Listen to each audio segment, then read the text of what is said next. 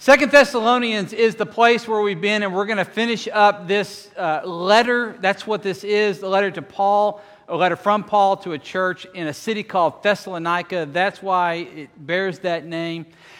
What I want you to understand is in this letter, Paul is writing to a church that's a small but thriving church, except they're experiencing some persecution. And so Paul loves this church. In fact, it was one of his most successful churches that when he went there and preached, they just bought into the message and they just said, We're followers of Jesus. Teach us, Paul. And he was able to be with them somewhere about three months, maybe.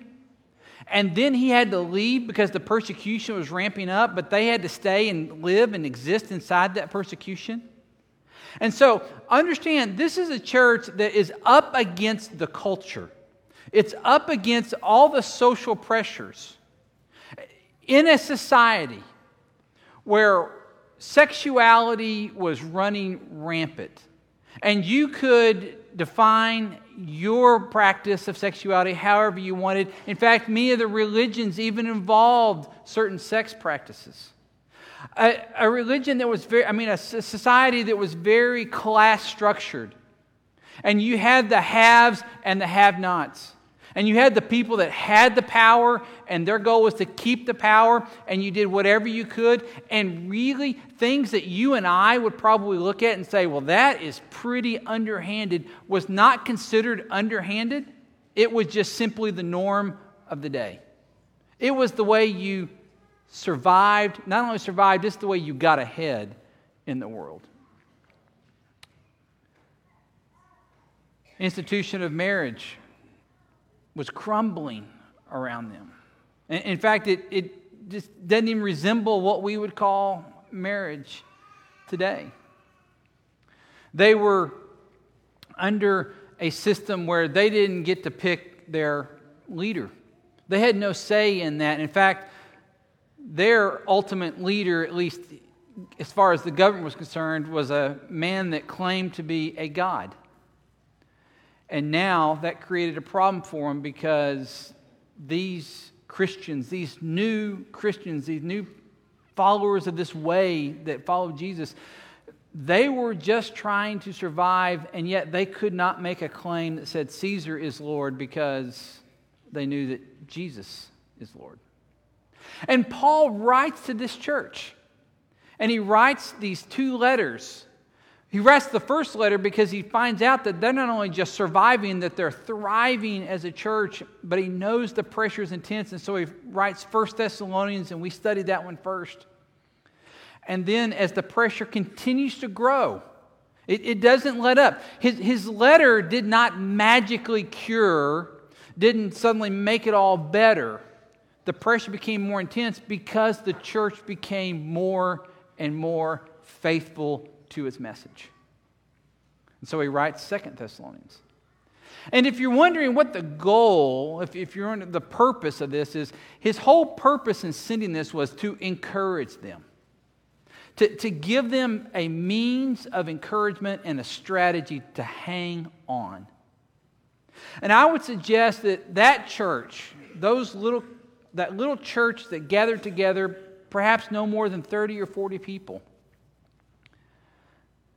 under the shadow of the Roman Empire, in a culture that had a completely different value system, that what Paul writes to encourage that church is the same thing that he would write to encourage us today. I don't think our situation is so incredibly different. You've heard me say before, I believe that as we follow Jesus in the 21st century, it is more like the cultural dynamics of the first century in which these documents were written in your New Testament than any century in between. And so that gives us not that we hear new things, but that we have fresh ears with which to hear what God is telling, what God's encouraging us through His Word. So I'm going to go to a very brief passage. Uh, it's only five verses this morning in Second Thessalonians chapter 3. And I'm going to read it through, and then I'm going to walk back, and we're going to pull out some lessons for it, and that'll be the offering. This, this is going to be a very simple sermon today because the encouragement is simple, but don't mistake simple for a lack of significance.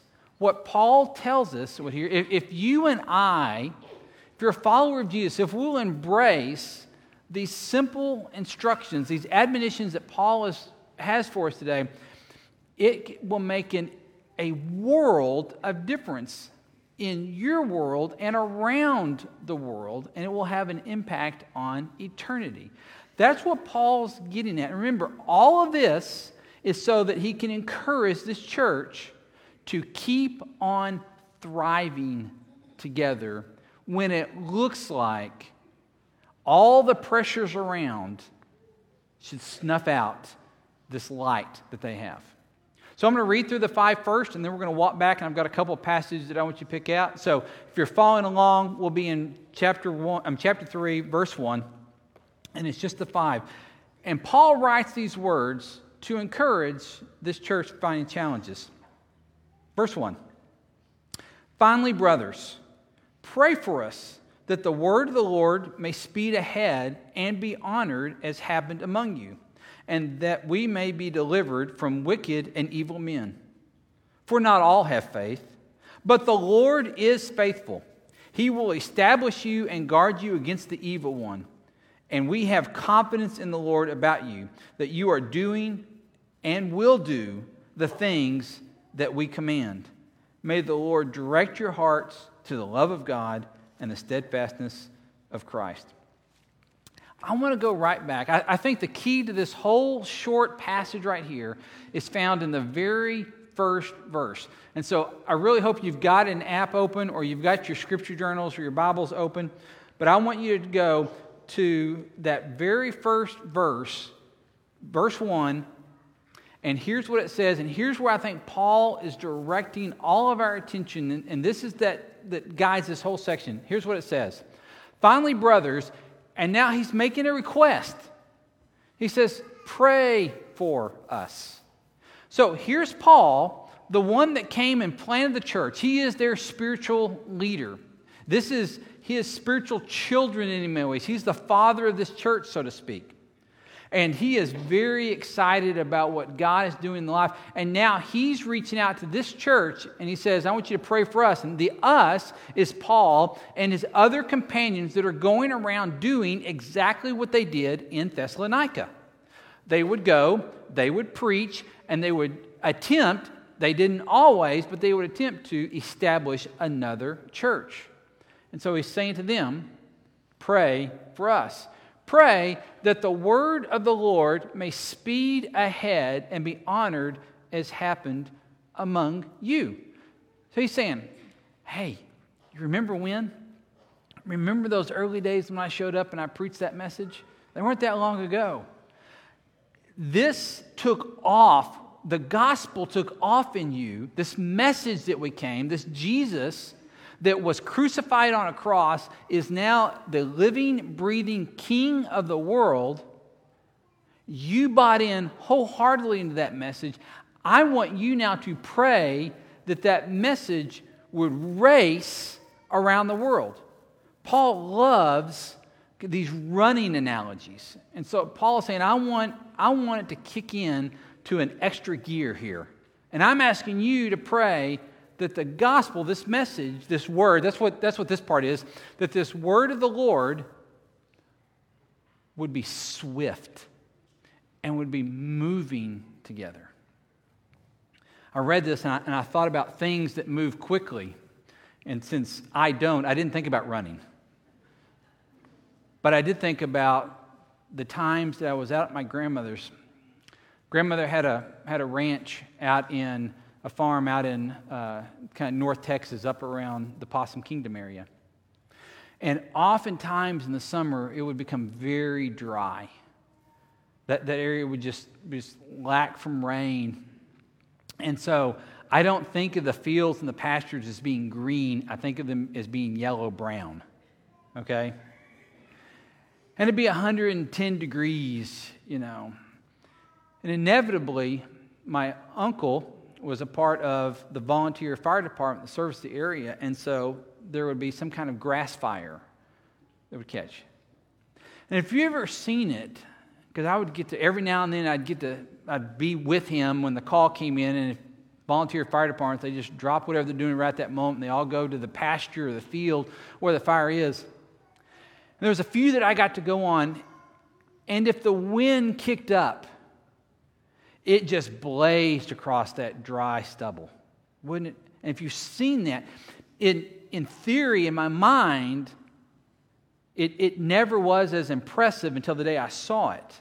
Because anytime I'd seen a fire, it was always, you know, this high and no big threat. But when the wind catches it, it would blaze and fan and start moving through pastures. Then, you know, livestock and, and crops and houses and homes and barns would become, would become endangered. And so that's why you had to come, because it was consuming. That's more akin to the image that Paul is saying. I want you, I'm putting a prayer request in. I want you to pray for us that this consuming message has wind behind it. And throughout all Scripture, the same word for wind is the same word for spirit. That the Spirit of God is moving this word forward and this message forward. And Paul's saying, You pray for that, that you would do this. And Paul is asking, encouraging us to do the same thing. So, the thing that I want you to understand, or the takeaway from this first part is, I want you to understand that prayer advances the gospel. Prayer advances the gospel. It brings a spirit, the spirit, this wind in behind it. Prayer advances the gospel. We can come up with the slickest presentation. We can come up with the greatest means by which we're going to evangelize the world, which we're going to spread the word, and it is going to mean nothing without prayer. Time and time and time again in your New Testament and through Paul, you hear that prayer is what powers the gospel forward. It advances it forward. And it is so critical that Paul, the leader of this church, the one that would be seen as the spiritual father of this church, is asking for the church not for a strategy not for a contribution this time. He does that in other places, but not here. He's asking for their prayers that this word that they've got has a wind behind it, has a speed behind it, has the power of a runner running this race, running forward, and then it will just spread. Prayer advances the gospel. Will you pray to advance the gospel? See, we just put in elders. We added two to three men that were current, serving currently. And I know that we prayed during that whole process. I know you prayed. I, many of you were telling me about how you were praying for it, but I can see from the results of the process, it clearly had prayer at the heart of it. Here's the challenge we don't stop praying for our leaders now because they're in place. Now, I would suggest the real work begins. And if you want to see Western Hills grow, if you want to see Western Hills be a healthy, vibrant, thriving church and the gospel be advanced in you, pray for our leaders. And you keep praying for our leaders. Prayer advances the gospel. But let me make it a little bit more personal. This morning, we just had a, the baby blessing and for you parents out there. And, and I know you pray for your children. I'm going to challenge you to do what Paul is requesting when he's saying, Pray for us as the leaders. That if you want to see the gospel take root in the life of your child, then you pray for Rachel and you pray for all the, the second hour Bible class teachers and crew ministry leaders that we have. You pray for the ones that are working with your child by name. You're praying for them, and you'll see the gospel advance in your child's life. If you've got a student, this is so critical. I know as a parent of students, we're praying for our kids all the time. I'm going to challenge you to be praying for Justin and his team of disciple group leaders. And if you know them by name, pray for them by name. You're praying for them, and you will see the gospel advance in the life of your student. There is something about what God is inviting us into, and Paul's challenging them. Because I'm going to be honest, my prayer life, if just left up to my devices, my prayer list is going to have a lot of me and my on it. Here's what I want from me. Here's what I want from my life. Here's what I want. I got, you know, and there's going to be all that. Notice what Paul is calling them to. It's a completely different version of prayer. It says, You begin to pray for the other. You pray for other places. It wasn't that long ago when we were in our series on 1 Corinthians. Because of some of the teaching in 1 Corinthians that Paul gave to us, we began a practice for a, a season of praying for other churches here in town. We were praying for the gospel to be advanced, not just here among our seats, but across this area and praying for the blessing of other churches. That's powerful, praying for others that the gospel is going to advance in. That begins to change what you're praying about. Many, many, many Sundays, I will get a text in the morning, sometime around between 6 and 7 in the morning, and it'll be from another guy that does what I do. It may be Jordan Hubbard up in Waco. Maybe a guy named Scott Elliott in LaGrange. Maybe a guy named Doug Page up in Kaufman. Maybe Rick Ashley up in Fort Worth. But I'll get a text that says, I'm praying for you and what's going on at Western Hills today. And I thought, there it is. Prayer advances the gospel, and we pray for others, not just the me and my on my list, but we're praying for others. We're positioning ourselves in a unique place for God to show up and work in powerful ways. So that brings me to the second thing that I want to highlight. So let's go from the first verse to the last verse of that section, verse 5. May the Lord direct your hearts. And Paul's tying these together. Paul starts with a request for prayer, and then Paul ends with a prayer for them okay? And he, I believe these are tied together in cause and effect.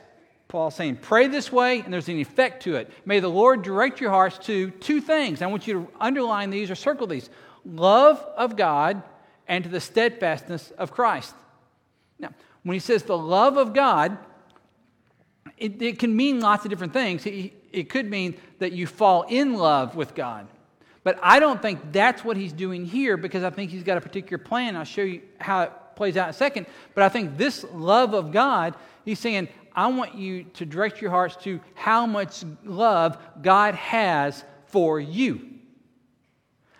He wants you to understand how much love God has for you.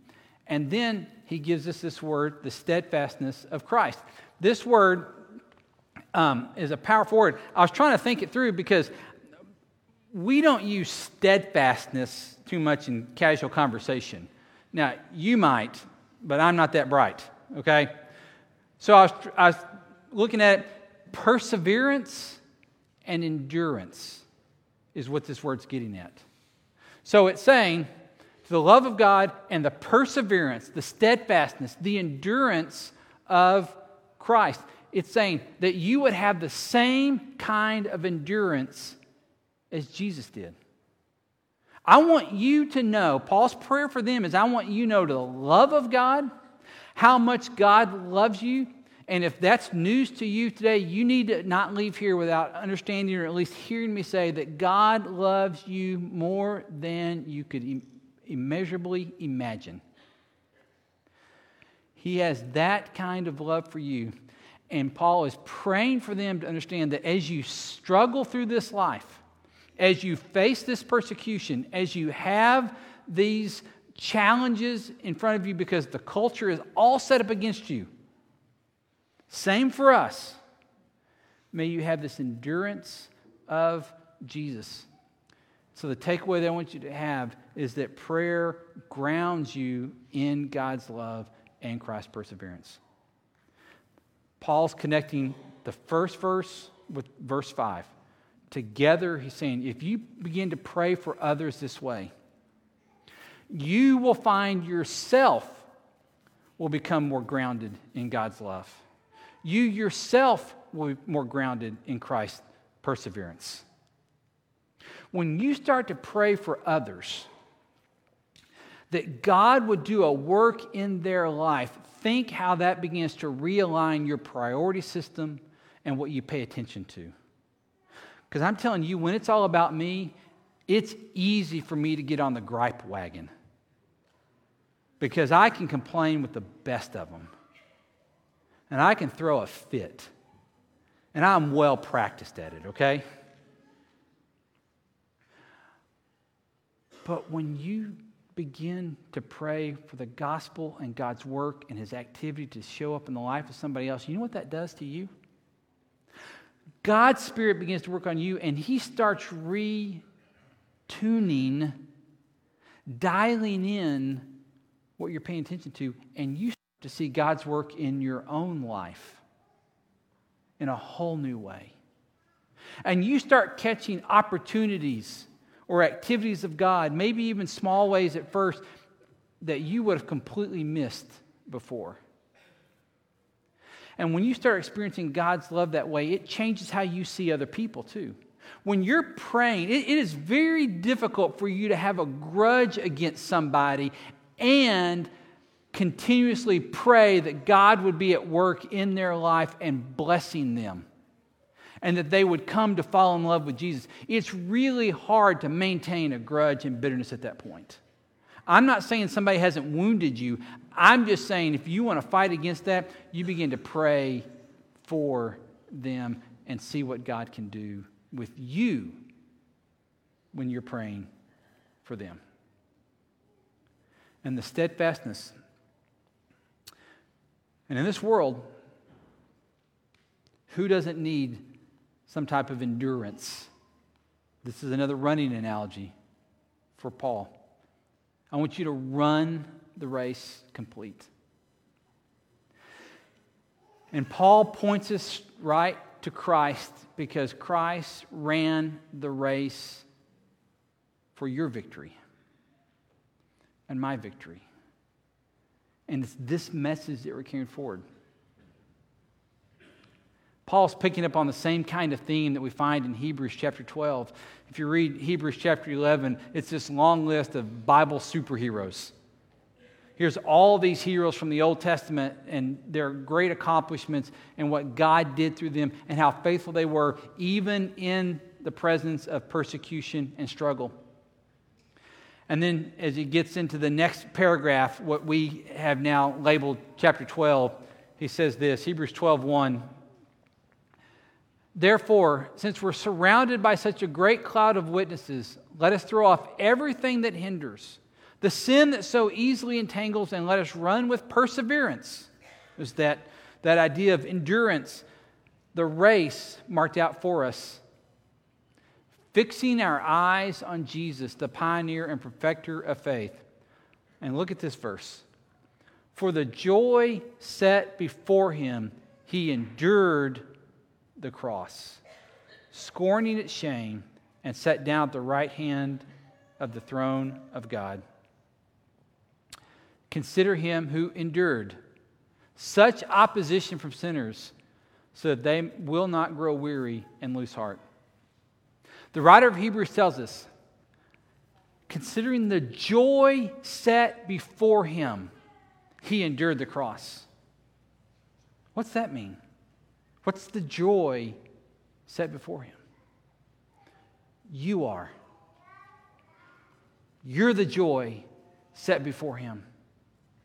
The redemption of the relationship that is unbroken now, made righteous by what he did on the cross, that opportunity, that possibility to bring back into relationship with a God that loved you so much he would rather die than live without you, that's the joy that Jesus endured this gospel message that's all consuming across the way.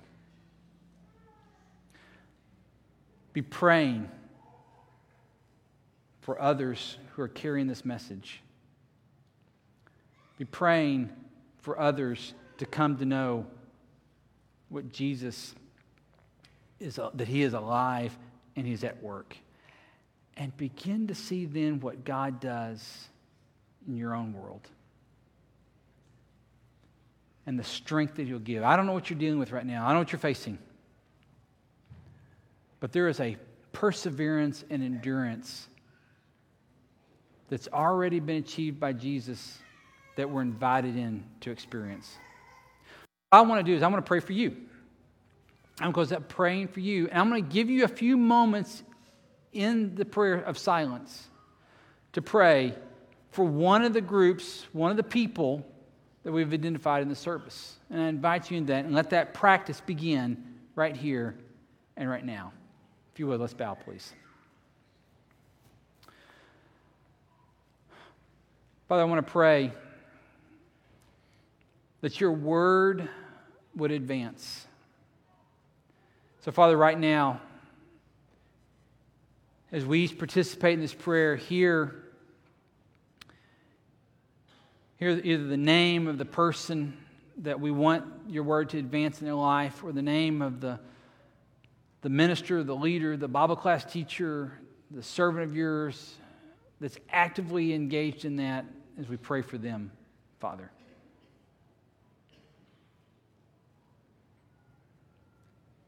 Father, I pray for this church.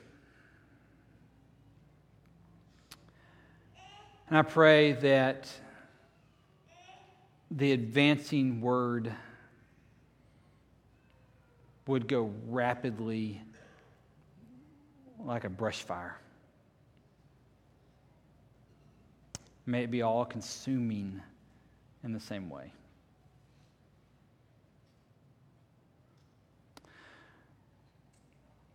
Father, I pray that you would help each of us to understand what it means to be fully loved by you and experience the endurance, the strength, and the perseverance of Jesus. That what he did for our lives would be translated onto us, not by our own power because we grit our teeth, but because the Spirit is at work in our life. Father, I pray that. Pray that for every person that's hearing this message right now. That we would take these words of Paul, penned so many years ago, and make them alive and active in our life today, on this Mother's Day. Ask all this in the name of Jesus, we pray. Amen.